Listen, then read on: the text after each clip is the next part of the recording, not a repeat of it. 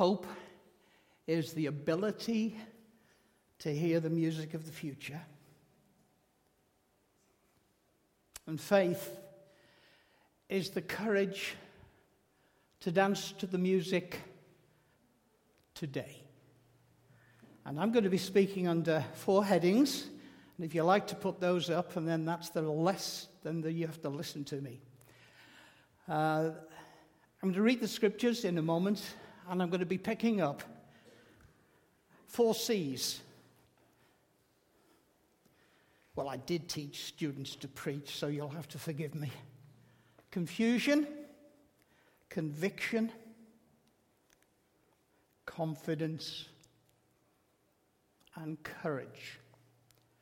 I'm going to read the scriptures, and I'm reading from the message. Now, the message is a literal translation, it's as near perfect as it can be from the Greek. Uh, it's just as authentic as the NIV, but I just think Eugene has a capacity to unwrap the hidden truth in Scripture that we get so used to because we're used to a particular passage. So I'm reading from a verse or two before the beginning of chapter 5 so that you get the context, and I'm reading through the passage, and I'm just see if you hear the confusion, the conviction, the confidence, and the courage. And I've got till half past 12 to finish this, he said. Or oh, maybe he said half past 11. You might want to follow in the NIV. If you do, if you just want to listen, that's fine. So we're not giving up. How could we? Even though our outward is outside is so often like things are falling apart, looks like things are falling apart on us, inside where God is making new life, not a day go, goes by without his unfolding grace. These hard times are small potatoes, not in the Greek, but it's very accurate, are small potatoes compared to the coming good times, the lavish celebration prepared for us. There's far more here than meets the eye. The things we see now are here today, gone tomorrow. But the things we can't see now will last forever. For instance, we know that when these bodies of ours are taken down like tents and folded away, they will be replaced by resurrection bodies in heaven, God made, not handmade and we'll never have to relocate our tent again. Sometimes we can hardly wait to move, and so we cry out in frustration. Compared to what's coming, living conditions around here seem like a stopover in an unfurnished shack. We're tired of it. We've been even given a glimpse of the real thing, our true home, our resurrection bodies. The Spirit of God whets our appetite by giving us a taste of what's ahead. He puts a little of heaven in our hearts so that we'll never settle for less. That's why we live with such good cheer. You won't see us dropping our heads or dragging our feet. Cramped conditions here don't get us down. They only remind us of the spacious living conditions ahead. It's what we trust in, but don't yet see that keeps us going. Do you suppose a few ruts in the road or rocks on the path are going to stop us?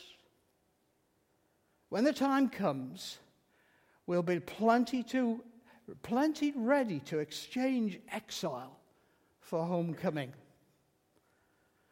But neither exile nor homecoming is the main thing. Cheerfully pleasing God is the main thing. And that's what we aim to do, regardless of our conditions. Sooner or later, we'll all have to face God, regardless of our conditions. We will appear before Christ and take what's coming to us as a result of our actions either good or bad. And this is the Word of God.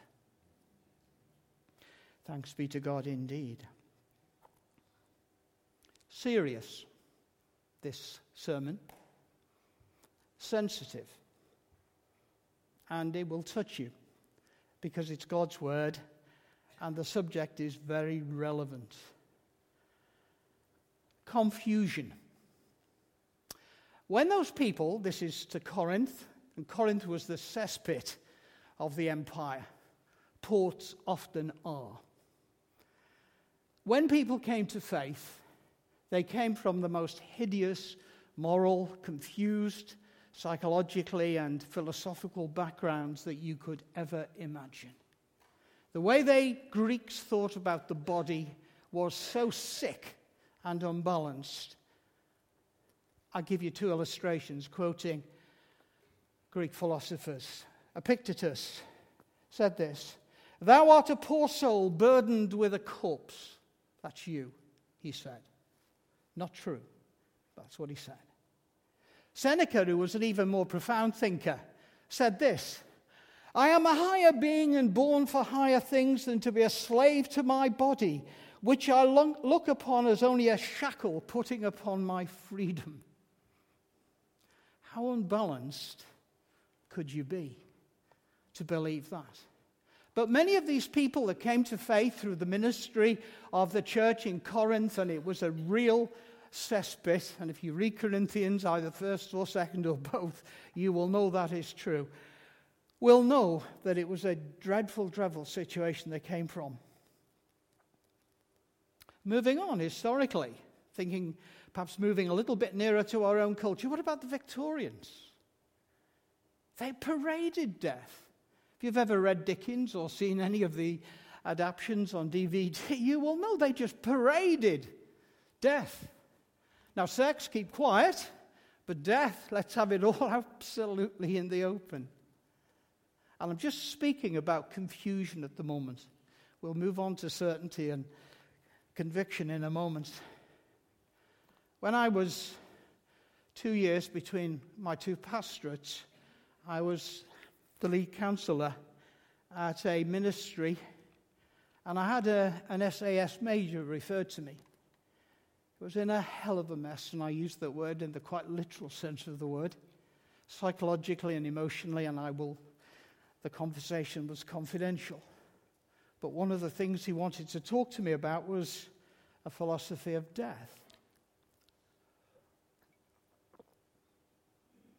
And he talked, and we talked together as Christians. He'd come to faith later. Talked about the fact that he'd been told that the mission was more important than the man. And I'm not saying the mission isn't important.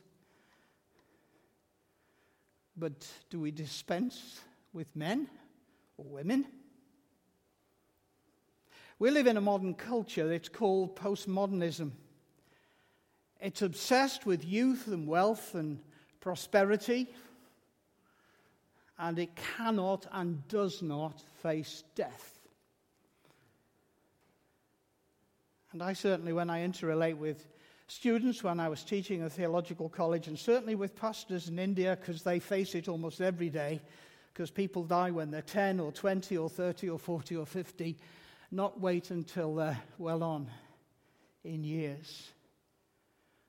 So we live in a very confusing society. The one we relate to, the one we live in, is obsessed with youth and prosperity.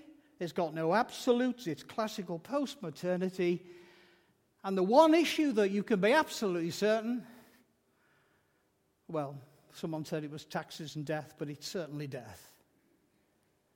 And so I'm going to speak to you about death and resurrection bodies and resurrection and the hope of heaven because it's absolutely central.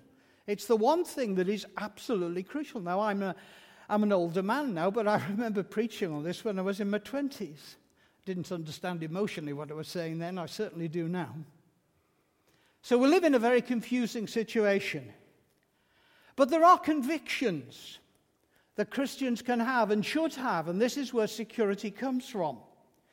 Remember, we were talking about, we're talking about hope, the ability to be able to understand the music of the future, And faith, the ability to apply it, to live and to dance to the tune, and have the courage to dance to that tune. And the conviction that we have as Christians is Philippians 3 because Jesus is alive again.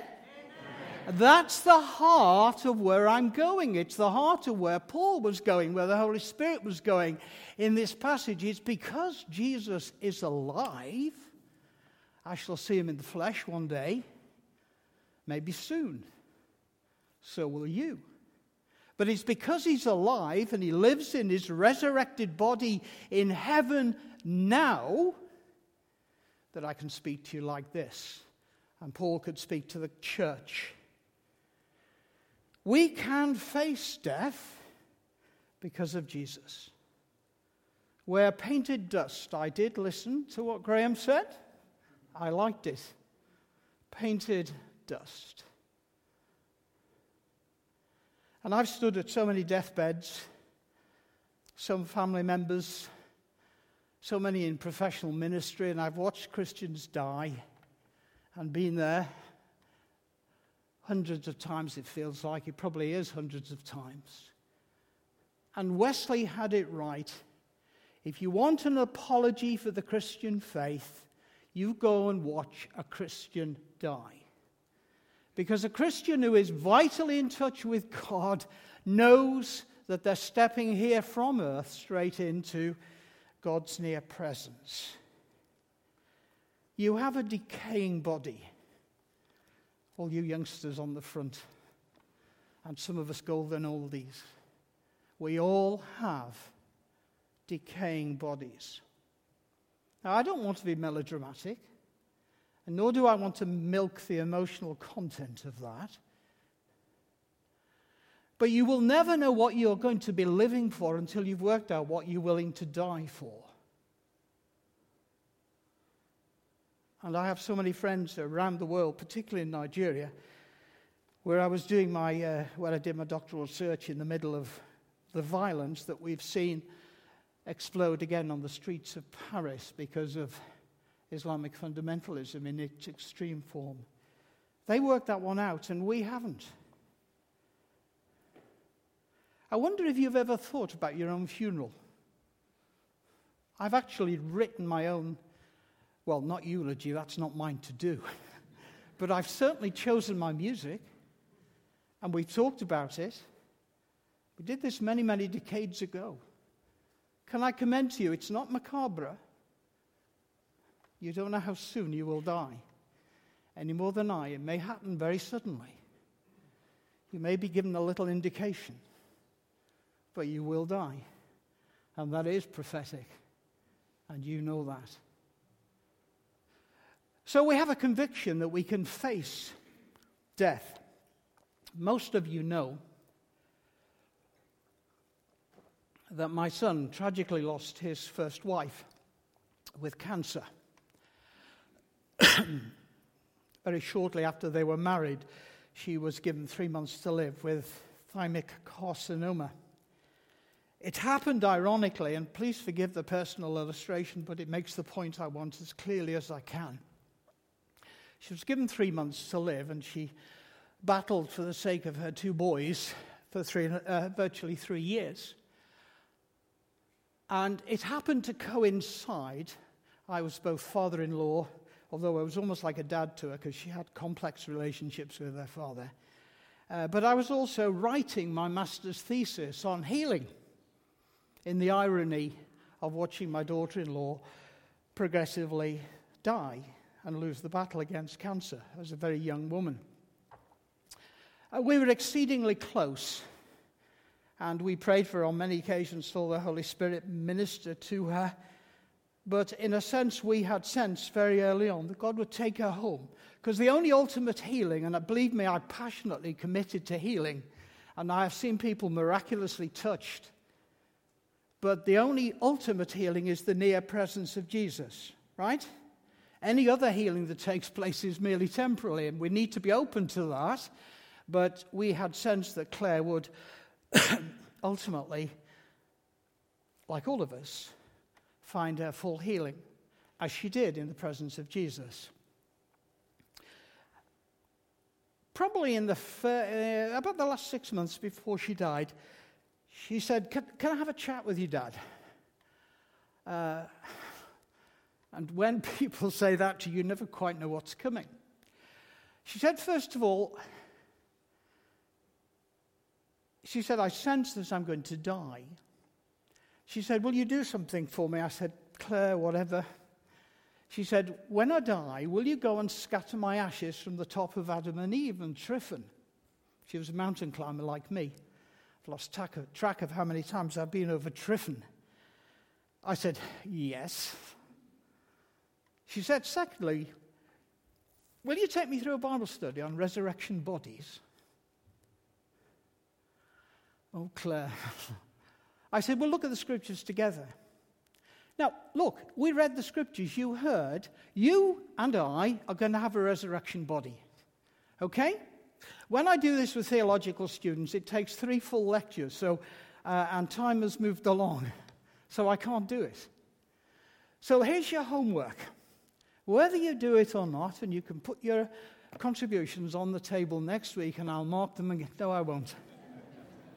Whether you do this homework is entirely up to you. But I commend this to you seriously. Turn Coronation Street off, or the, whatever the reality thing is that you're into, and get your scriptures out and go into the scriptures. There's at least 60 or 70 references in scripture to resurrection bodies. If you want a starter, go into 1 Corinthians 15. And then look at Philippians 3. And then look at several chapters in Revelation. And although we have this conviction and this promise of resurrection body, and by the way, Paul was writing this and he was probably in a fairly healthy situation. It wasn't that he was limp and pathetic physically and wanting to have a new body, he was a fairly vibrant physical animal. But he knew that the reality was that one day, one day, and it was through martyrdom for him, but Probably not for you and probably not for me.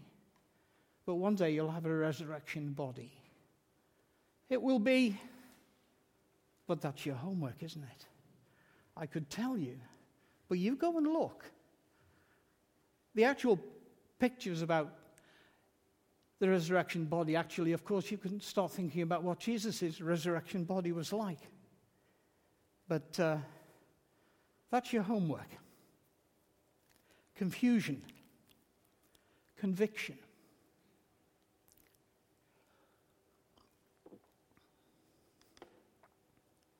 Confidence. Am I just whistling in the dark here at the front? I'm supposed to be a little learned. Am I just whistling in the dark? Or is there any basis to understand that what I'm actually talking about is reality. Well, there is confidence. We can be confident because hope is the ability to hear the music of the future. One day, this body, which does let me down now, uh, will be dust. I don't know how affected the, the painting has been, but it will be dust. But there is hope Biblical hope faith, love, hope. And the faith flows from the hope that we have. And the hope is grounded in the giving of the Holy Spirit. It says here in verse, where am I? Someone help me out. We're in verse. Uh, uh,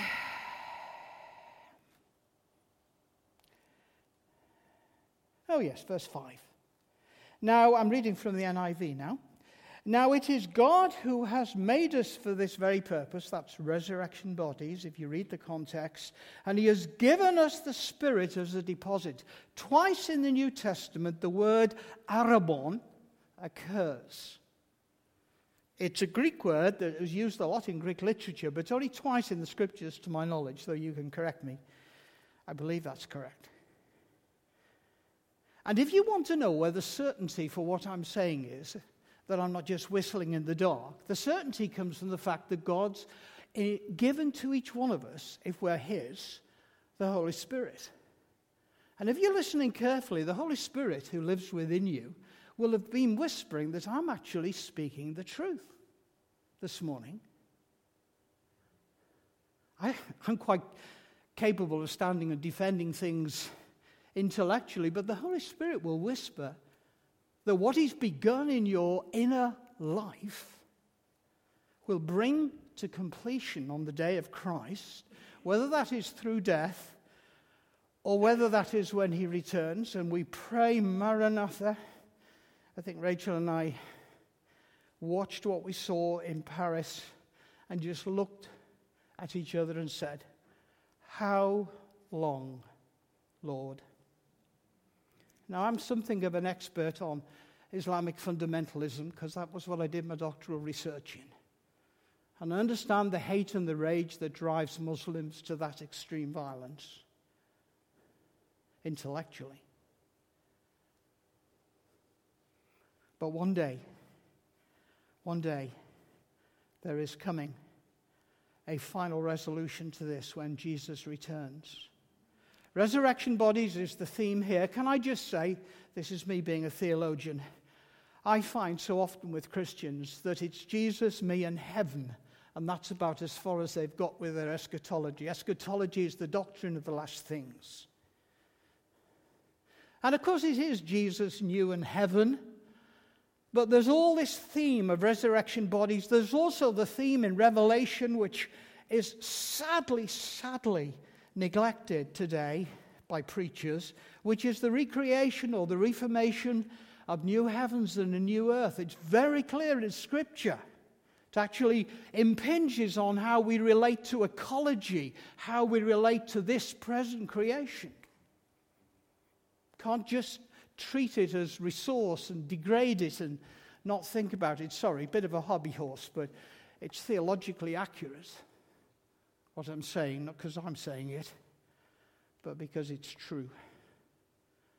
Those are the convictions. Confidence. This confidence comes from the Holy Spirit within us. And I need to remind you that I'm in the process of preparing some notes for India, or just beginning. When I say I am, I mean Rachel's typing them up for me. Um, Scripture is very clear. The Holy Spirit dwells within us. Arrabon, you don't deserve that. Not one of you. And I certainly don't. But the Holy Spirit's come to live within you. My principal at the theological college I did my initial training at had a wonderful little blonde haired, beautiful daughter who always asked silly, totally impossible theological questions. And I remember sitting in a seminar where she was sitting in because she was quite young. And at the end, she said, Daddy, if Jesus is in my heart, how can he be in your heart as well? Which is a good question. And the answer, of course, is that he indwells us by the power of his Spirit. The Holy Spirit is the Spirit of Jesus. And we're told not to quench the Spirit. You've never done that, have you? I bet you have. I wish I hadn't. We were hearing about that. Steve, I don't think Steve's here today. I can't see him. So it was a lovely word. He'd been in the little group we were in, and he'd had that sensing, and he shared it, and it was totally appropriate. Don't quench the spirit when you feel it. You'll probably make lots of mistakes. Welcome to the human race. Don't quench the spirit. Don't grieve the spirit. I wish I could say that I've never done that. I have. I've known what God wanted me to do, and I've done exactly the opposite. And I knew what I was doing, and I paid a price for it. It's a long, long time ago, thank God, and I've got forgiveness for that. But don't grieve the Spirit, don't quench the Spirit. Walk in the Spirit. Practice the presence of Jesus. You need to be baptized in the Spirit. You need to constantly be filled with the Spirit. So, this Spirit that's been given to you as a deposit is meant to be lived with, to be lived in, to be lived through, and to allow Him to flow in you and indeed through you. That's where our confidence, as we think about death, I wonder when the next death will be. Who knows? I lost one of my best friends. Uh, had a rugby accident, got kicked on the head taken into hospital. Fine, you're okay. Two or three days, on your way, off you went to Spain, walking up the plane onto the, uh, coming down off the plane as he landed in Spain, collapsed, absolutely dead, 25. And a friend who was a leading missiologist, colleague of mine, coming back from a conference I'd been at, probably exhausted, Colin was, stopped to get outside on the side of the motorway, opened the door, whoosh, into eternity. Passing motor car, uh, passing lorry. You don't know what will happen, but you are in God's hands. My times, remember that prayer I prayed? My times are in His hands. Courage. Interesting that the Holy Spirit, the Paraclete, is the one who will call alongside to strengthen. That's what Paraclete, Parakletos means. And so we can face the future. You can. I don't know what the future holds for you any more than I know what uh, the future holds for me. We make plans and we see what happens. But you can face the future and you can face it with courage. Because faith is the courage that enables you to dance to the tune today. Today. We don't know the process of how life will go for us. I'd like to live well into my 80s, and I'll probably have two mission trips planned in my 80s when I die. I don't know. That's the sort of person I am. I don't know about the future any more than you know about yours. But you can face it with courage because of the deposit, the arrabon, the giving of the Holy Spirit, who will have your life and my life perfectly in his control. I remember hearing Graham preach on destination. We know about destination, don't we? We don't know about process, don't know what's going to happen, but we know where we're going. We live by pistis, by faith. You're not living by faith, you're not living under the control and the sovereign action of God. Now, I know we're all reasonably capable human beings and we think we've got a degree of control, and we have a small measure of control, of course we do. But to the bigger issues of life and the bigger issues of what's happening in your world and mine, frankly, you don't have control, and neither do I. And you know that if you look in the mirror and you're honest with yourself. So you live by, well, you either live by fear, which does rack many people, or you live by faith. And if the Spirit of God is within you, then you can live by faith. Now, I don't know, is it, is it yourself, Sue's preaching next week? Right, well, I'll leave the complex one about the bema seat of Christ for you to pick up. But right at the end of that passage, there's a comment about the fact that one day, resurrection bodies all being said and understood, one day we'll face Jesus face to face on the Bema seat. The Bema seat is the seat of judgment. Now, that's not judgment to be separated from Him because when we know His forgiveness and we know His grace and we know His arrabon, that deposit of the Spirit, we're accepted. But it's to recognize that we will need to give an account of ourselves. I'm an old, old man now, nearly. And the very first Christian concert I went to was to listen to the Bill Gaither Trio in Manchester. I think I was at, was I at university then, doing my degree? And someone said, You must hear the Bill Gaither thing. How many have heard of Bill Gaither? None. Oh, I wanted to. Okay, okay. It's something to do with age, I do know that, but I can't even claim I know Matt Redman to put myself a little more in modern culture. But they sang an incredible song. I, was, I won't sing it to you because you'd all be racing for the door, believe me. But I don't know a better way to finish than this. And it's profoundly true. And it sums up as well as those first words did. Hope is the ability to hear the music of the future. Faith is the courage to dance to it today.